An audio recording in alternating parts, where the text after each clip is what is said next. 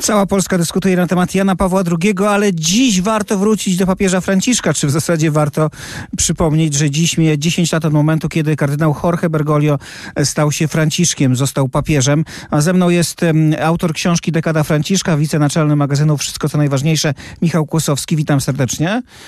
Witam, dzień dobry. No, zacznijmy właśnie od tego, jaka była to dekada, bo można powiedzieć, że wyglądało na to, że wybrano papieża mm, no, starszego jednak, on jest tylko trochę młodszy od Benedykta, no 10 lat, papieża z dalekiego kraju i wyglądało, że trochę jak Jana XXIII go traktowano, a on wpadł w dekadę, powiedziałbym, no bardzo trudną.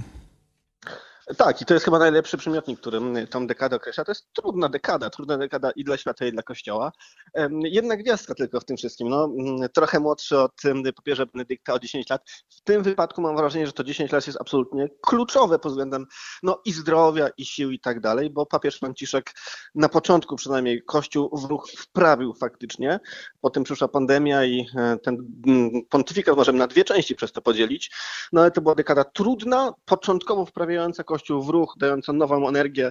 No a teraz można powiedzieć, że trochę e, jednak te reformy czy te zmiany e, buksują po prostu i ten pontyfikat się trochę spowolni, mimo tego, że papież cały czas jest w ruchu. Ja użyłem sformułowania trochę młodszy, dlatego że to jest jednak wciąż bardzo podobne e, pokolenie, które jest naznaczone Soborem Watykańskim II. Papieże Benedykt XVI i Franciszek różnią się w jego interpretacji, ale to właśnie ten sobór jest dla nich punktem odniesienia. To jest coś, co jeden chciał czemu jeden chciał nadać no, takie znaczenie prawdziwego soboru, a nie soboru mediów, a drugi, który, mm, czyli Franciszek, który chciał e, wprowadzić prawdziwy sobór w życie, bo jego zdaniem można odnieść takie wrażenie, poprzednicy nieco zatrzymali tempo soborowych zmian. I to jest niesamowite, bo e, wydarzenie sprzed pół wieku, Sobór Watykański II wciąż doczeka, jest takim wydarzeniem, które no, dzieli w jakiś sposób świat katolicki. Najlepszym tego przykładem są dwie książki, które prawie że równoczasowo wyszły. Jedna profesora George'a Weigla o właśnie Soborze Watykańskim II, a druga profesora Massimo Fagiolego też o Soborze Watykańskim II, zupełnie innym podejściem do tego e, wydarzenia, zupełnie innym kontekstem. I teraz mam takie wrażenie, że e, o ile Benedykt bardzo głęboko intelektualnie opisał to wydarzenie, dał klucz do jego rozumienia, to Franciszek stara się Sobór Watykański II w życie wprawić faktycznie i nadać działanie tym słowom, chociaż oczywiście bardzo mocno się obaj papieże w tym kontekście różnią ale to jest bardzo ciekawe, że to wydarzenie sprzed półwiecza wciąż e, no, dzisiejszy Kościół opisuje, czy w jakiś sposób stawia w odpowiednim reflektorze. Wspomniał Pan o tym, że początek tego pontyfikatu to był moment takich bardzo szybkich zmian i reform.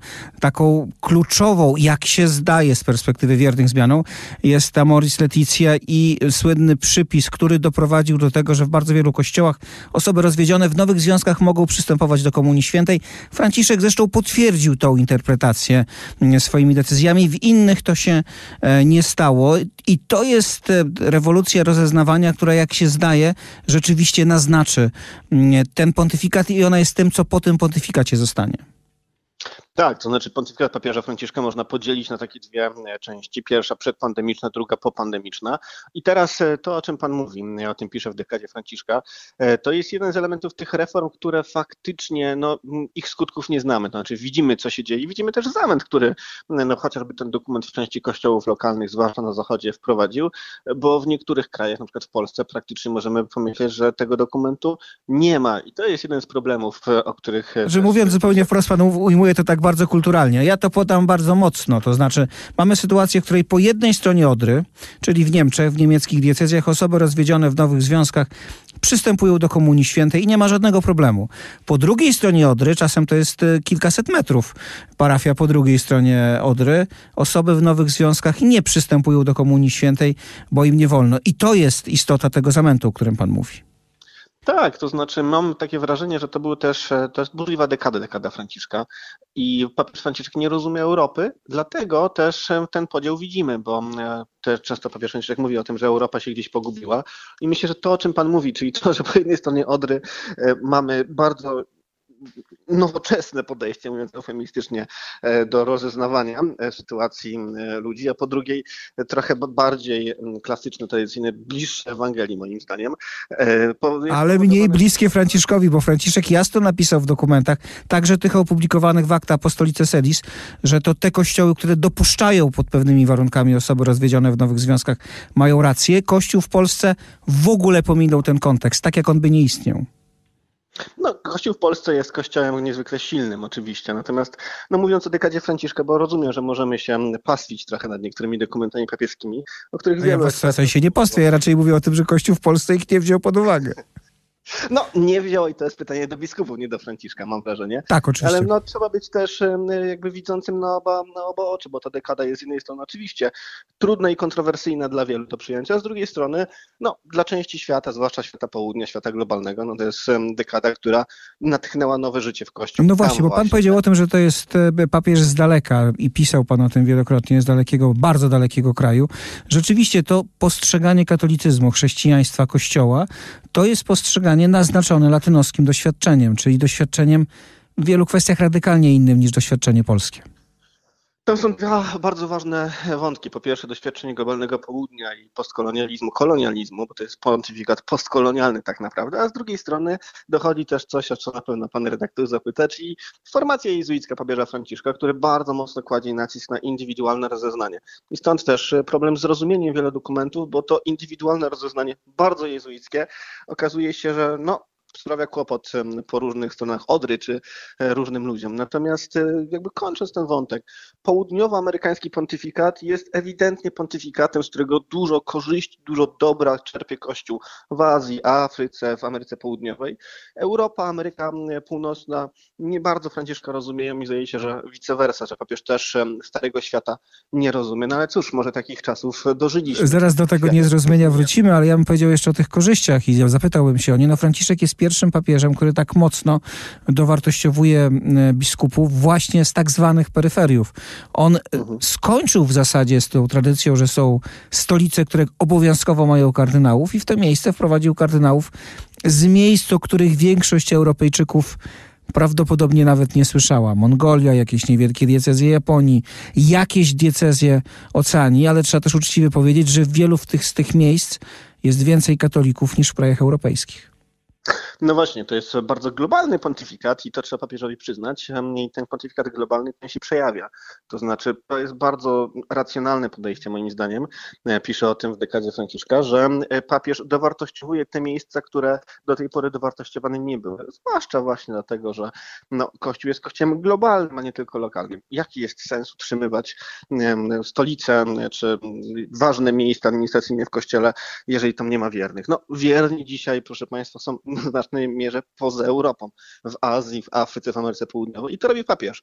I dzięki temu też zmienia trochę sposób postrzegania y, świata przez Kościół i Kościoła przez świat, dając głos, dając miejsce ludziom często z bardzo dalekich krajów, e, z takiego samego dalekiego kraju, z którego on sam pochodzi. To przejdźmy teraz do rozumienia Europy. Jednym z takich zarzutów, który się pojawia bardzo często w debacie publicznej w Polsce, także w części krajów Europy Środkowej, poza Węgrami i także części w krajów Europy Zachodniej, poza Włochami. We Włoszech ta dyskusja się toczy.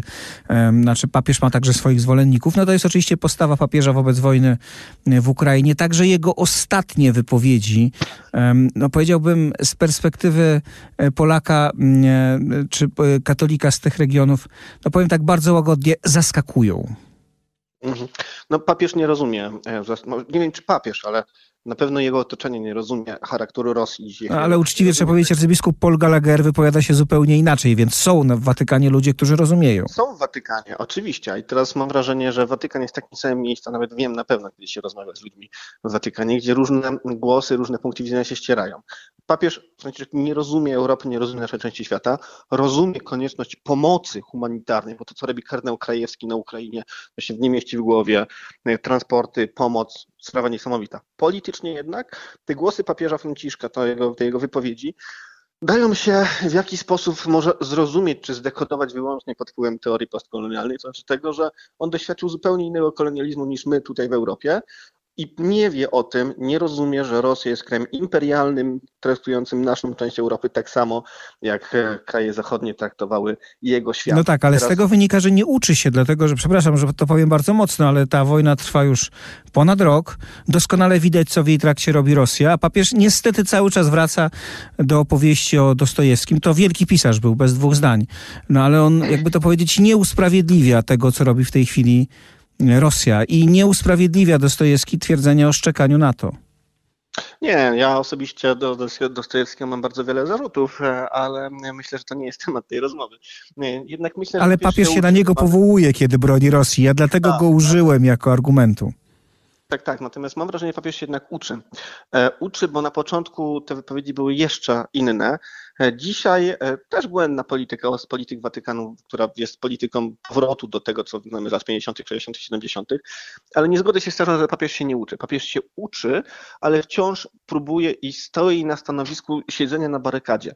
I kiedy raz powie coś mocniejszego o tym, że to Rosja e, jest winna tej wojnie, co się działo ponad 100 razy. Tak, ponad kilkukrotnie się, tak, to prawda. Tak, to w drugą stronę nagle po kilku dniach pojawia się jakiś zaskakujący dla nas, znaczy części świata, komentarz papieża też. To znaczy, to jest jest dla mnie też osobiście niezrozumiała. Pisze o tym w książce Polityka. Siedzenia na barykadzie, dostawania z dwóch stron odłamkami, a jednocześnie, no kurczę, chyba faktycznie trzeba się w którymś momencie opowiedzieć bardzo jasno po stronie tego, kto no, jest. A może to też jest efekt tego postkolonializmu, o którym pan mówi, dlatego że spora część świata no, także na przykład kraje latynoskie, także rodzinna, ojczysta Argentyna ma do Rosji y, bardzo pozytywny stosunek w tej chwili, to właśnie w Argentynie. Najłatwiej dostać paszport Rosjanom, dzięki któremu mogą się poruszać po całym świecie.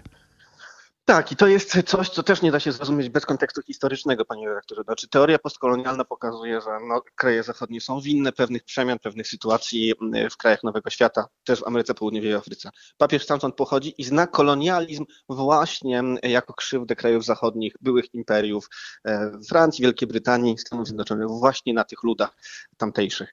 I teraz Rosja przez wiele lat taką propagandę ze swojej strony produkowała właśnie w te miejsca świata, że ona walczy z kolonializmem. I to jest jedyny klucz, którym możemy zrozumieć to postępowanie papieża Franciszka, bo tak głęboko zakorzenione w tych społeczeństwach południowe, świata południowego, globalnego południa, myślenie o Rosji, myślenie o świecie zachodnim, e, no w wypowiedziach papieża Franciszka faktycznie możemy znaleźć. I teraz jak to w jakiś sposób pokonać, pokazać papieżowi Franciszkowi, mam wrażenie, że wciąż kardynał Krajewski robi tutaj fenomenalną robotę, pokazując tą tragiczną sytuację Ukraińców. Można powiedzieć jeszcze inaczej, i tu kończąc naszą rozmowę, ja bym powiedział, warto pomyśleć, co czuli Latynosi, kiedy słuchali niektórych, to też trzeba powiedzieć uczciwie, niektórych wypowiedzi Jana Pawła II, który też do końca nie rozumiał tamtego kontekstu mm, postkolonializmu i kolonialnego i też oceniał czasem nie do końca sprawiedliwie pewne działania. My teraz doświadczamy tego samego w innym kontekście e, i trochę w innej sytuacji. Bardzo dziękuję za rozmowę. Michał Kłosowski, wicenaczelny magazynu Wszystko co najważniejsze, a przede wszystkim autor książki Dekada Franciszka, którą serdecznie polecam, był naszym gościem. Bardzo dziękuję za rozmowę. Dziękuję bardzo. Do usłyszenia. Do widzenia.